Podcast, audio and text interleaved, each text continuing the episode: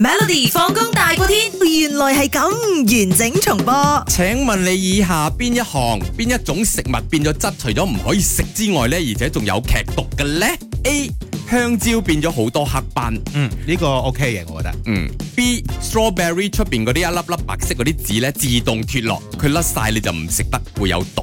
C 白米變咗紅米，變紅色咗。咁 D 呢，就係、黃瓜變藍色。喂，而家嗰個問題係 OK 嘅定係唔 OK？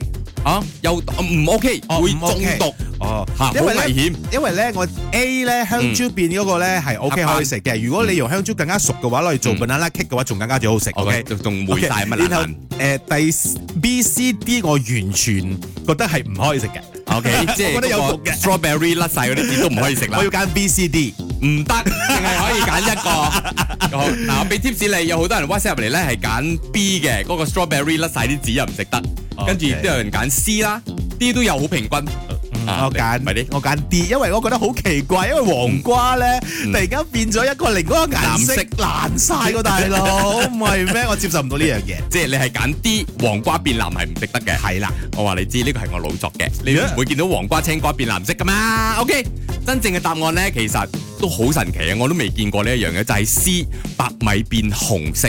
我睇過相，佢真係好似染咗紅色嘅米一粒粒咁樣嘅。啊係啦、呢、個大米我哋話白米啦，變咗紅色係因為有黃曲霉素嘅產生，佢最容易產生喺呢啲啊土壤啊、動植物啊，又或者堅果裏邊啊，譬如話嗰啲誒玉薯薯啊、玉米嗰啲啊，又或者係稻米啊、大豆等等啦、都會有呢一種所謂嘅叫做黃曲霉素產生嘅。咁呢一種所謂嘅黃曲霉素呢，係中毒性最大嘅，對人體嘅健康危害呢係非常之勁嘅。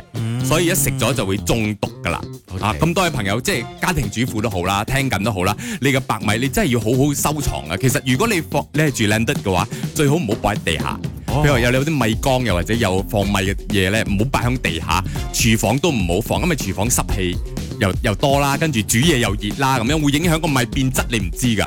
同埋我你可以上網揾一揾，嗰、個白白米咧變咗紅色，係好恐怖喎。但係你睇落去係咪人厭㗎？好似厭落去咁，但係唔係㗎，原來我要投訴，做咩頭痛我？要申冤。申 D 咩冤 D 如果黃瓜真係變藍色，一定係唔可以食嘅。我答案都係啱㗎，但係都冇呢個嘢㗎，你唔知嘅都喎，冇你上網揾。你可能你上網揾我揾黃瓜變藍啊色。你揾你揾俾我睇，OK？每逢星期一至五傍晚四點到八點，有 William 新偉廉同埋 Nicholas 雍舒偉陪你 Melody 放工大過天，陪你開心快樂閃閃閃。